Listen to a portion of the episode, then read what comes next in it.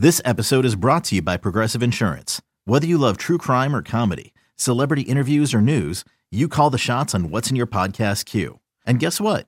Now you can call them on your auto insurance too with the Name Your Price tool from Progressive.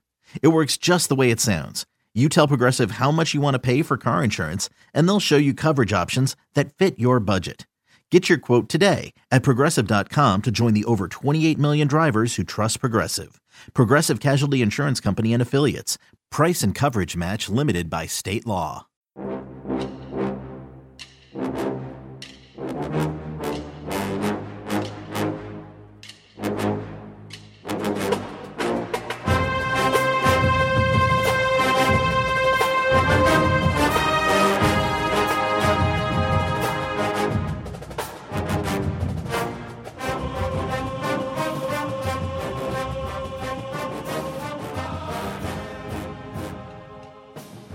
Morning, Bucknoters. Welcome to the Bucknuts Morning Five here on Monday, January 6th, 2020. I am Dave Biddle, very happy joined by Steve Helwagen. Steve, Shaun Wade coming back is absolutely huge. We'll get to uh, you know what the defensive backfield might look like for the Buckeyes in 2020, along with Mr. Shaun Wade. But him coming back, absolutely huge. If you would have asked me at the end of the season, I would have said, unfortunately, I think his uh, last play is going to be that BS targeting call. He never should have been ejected for a play like that. And I thought that might be the end of his career. But he, um, I think by the time you know Saturday rolled around, a lot of it had leaked out. But still, in general. You know, if you have asked me, you know, right after the season, I thought Shaun Wade was gone. So it was a very pleasant surprise, and it's just huge news for the Buckeyes. I agree 100%, Dave. I think that uh, you get a guy back who's an All Big Ten potential uh, All American type player like Shaun Wade uh, he could have the kind of impact that Jeff Okudah had perhaps, you know, this coming season. And that can't be understated because uh, they had moved to basically a three cornerback rotation uh, with one safety. And uh, if you don't have one cornerback, it's hard to have three. And so him coming back, you, you would assume in, in most cases they're going to put him at least until some other guys earn their stripes – he's going to be on the top receiver. And then uh, erase that player, and then you go from there. You'll have Sevyn Banks and Amir Riep and Cameron Brown all right there, you know, next in line. Maybe a Tyreke Johnson if he ever gets healthy, and then whoever else they bring in. But uh, I am very interested in uh, in seeing this defense with Shaun Wade in uh, 2020. It's it could be night and day as to what it could have been, just because you have a uh, front line corner who can lock people down, and then you build around that from there. It just changes everything in terms of the pass rush and everything else, the linebackers' responsibilities and everything else. So, yeah, I think uh, I think it means a lot. Yeah, it's it's tremendous. I mean, he's uh he absolutely you know could have turned pro and you know would have been a second day draft pick in my opinion, meaning second round or third round. Um, but he wants to work his way, and he maybe he could have been a first round pick. I know there's some people out there projecting him as a first rounder. Um, but he wants to come back and you know and be like a top 15 pick. He wants to come back.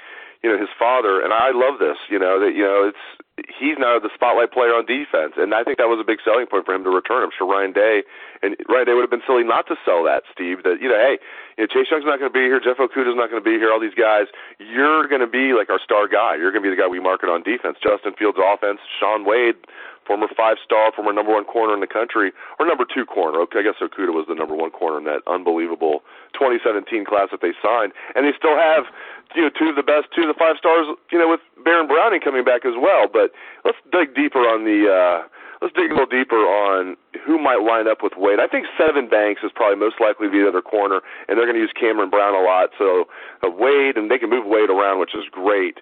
Um, so yeah, I think they're going to have Wade and Banks as a starter, with uh, Cameron Brown kind of as a pseudo starter there, depending on if they're a nickel or how many DBs they have. Um, and I, safety is a little tougher, Steve. I think Amir Riep, Josh Proctor is a guy that I'd like to see start, but Marcus Hooker started to come on. Just you know, you know, you touched on that a little bit already, but who do you think is going to be, if you had to guess right now, who do you think is going to be the uh, the four starters in the secondary for the Buckeyes? Yeah, that's a great question. I think you have to decide with Riep. You know, he did fill in at cornerback uh, out of necessity. Is his better spot uh, to play safety, and it very well could be. Uh, I think some of that will be um, how well Sevyn Banks does, uh, Cam Brown if he's ready to go.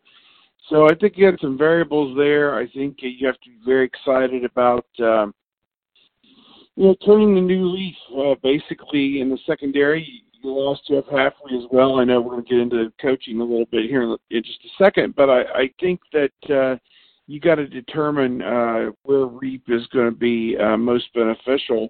I think Proctor is obviously the top choice at safety. There's no question about that.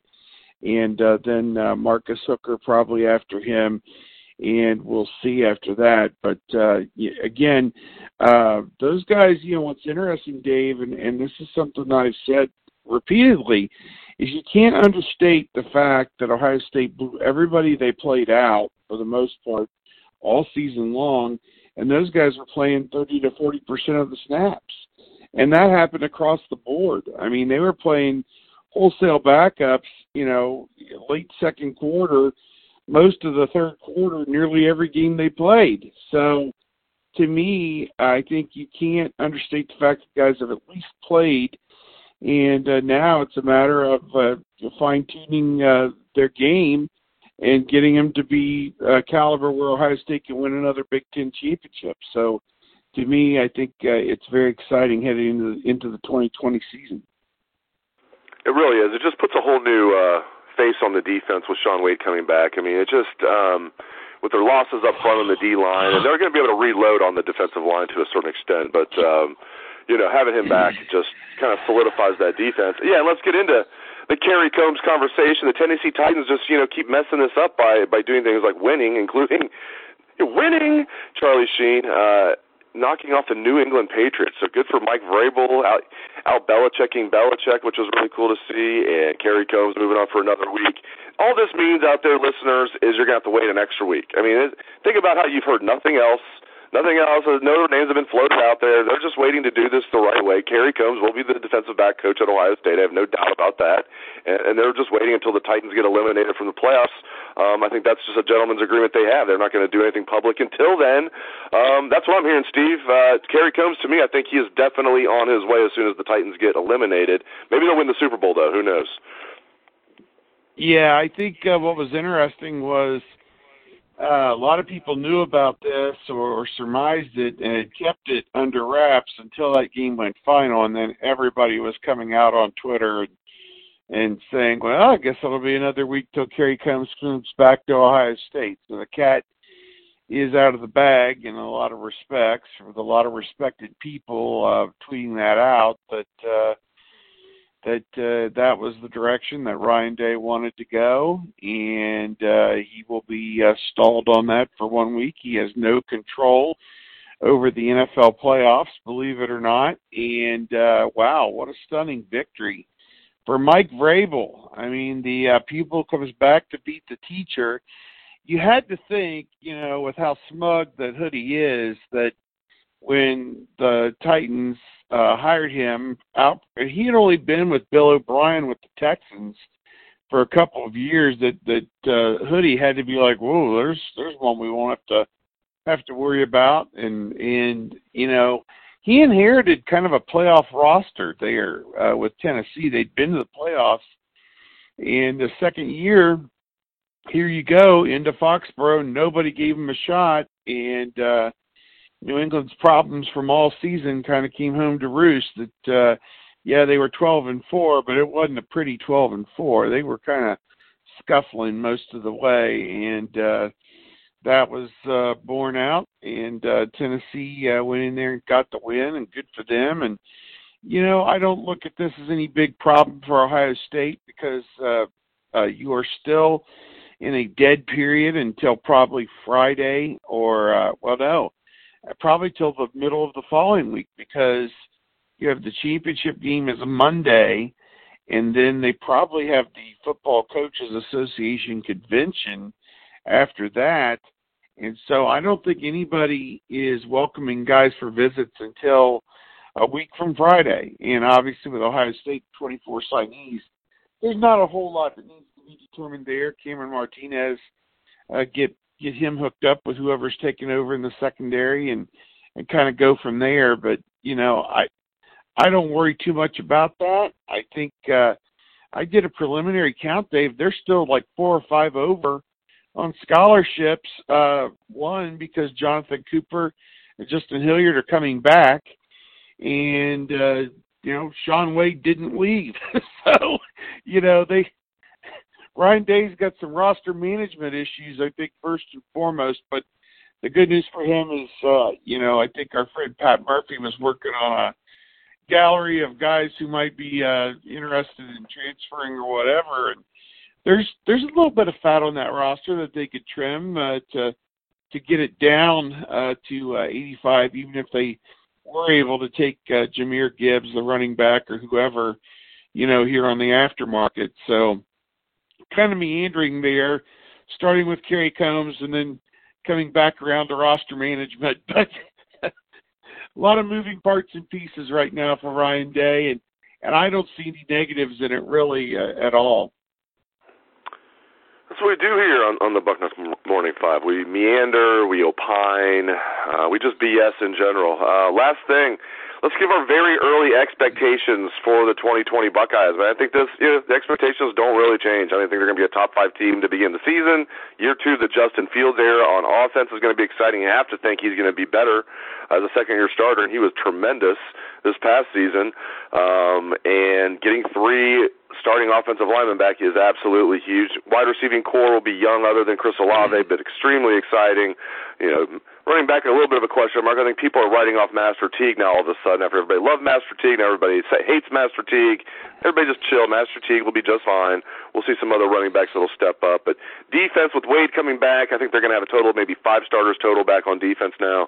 Um, Steve Helwagen, your very, very, very, very way too early expectations for the 2020 Buckeyes.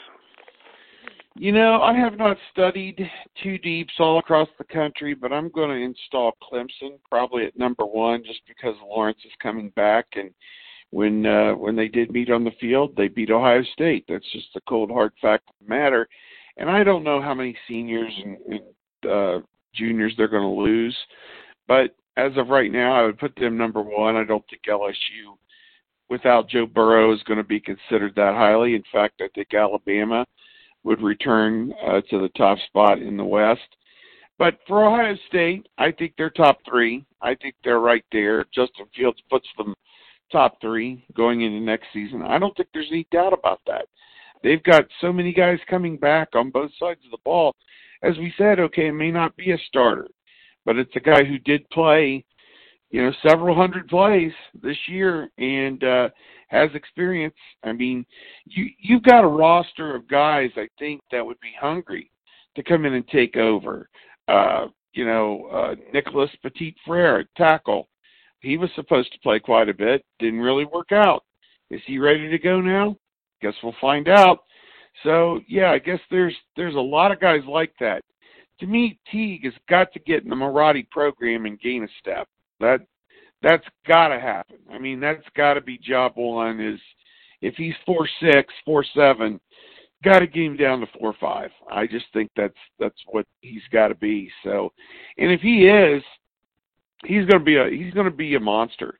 He could be a monster because it's going to take a lot of guys to bring him down if he's got a head of steam rolling. And so to me, I think he's got the potential to be a, a great back, and I still want to see what uh, Chambers and Crowley have to offer. Uh, defensively, um, Clemson found them. Clemson found the linebacker core, uh, the quarterback run, the two screens, not just one, the two screens, the ATN or whatever you call them, dump offs for touchdowns. Uh, you know, those linebackers were good enough to win the Big Ten. You could beat Penn State. You could beat Michigan State. You could beat Nebraska. You could beat Wisconsin twice. But you could not beat Clemson. And uh, I think they got some soul searching to do there. Is this time for Teradja Mitchell, K'Vaughan Pope, Dallas Gant to get a look and uh, you know steal some reps from those uh, those guys who played quite a bit at linebacker? I don't know. I'm not sure they're good enough to win the national championship with that group.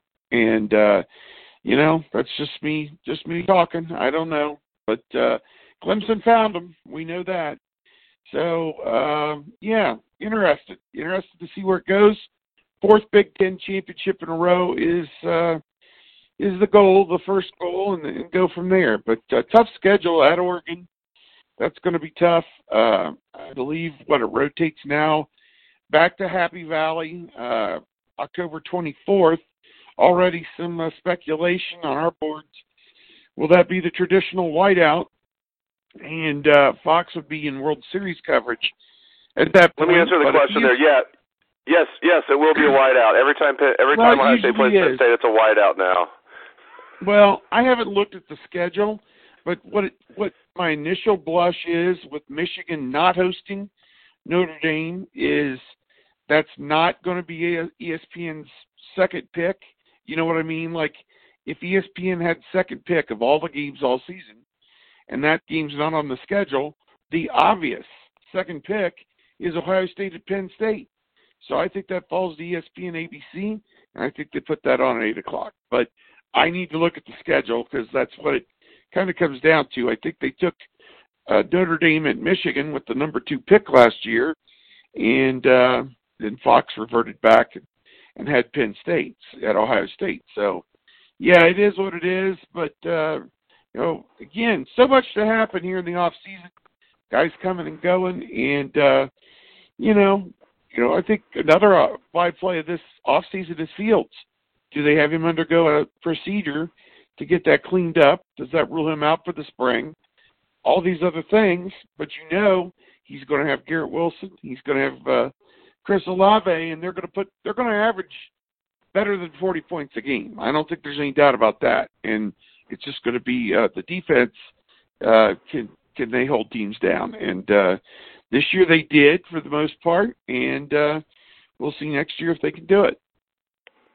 Great stuff as always from Steve Helwag. I really appreciate it, Steve, and really appreciate all the listeners out there for tuning into the show. Hope everyone has a great day. Let's hear that Buckeye swag, best damn band in the land. Okay,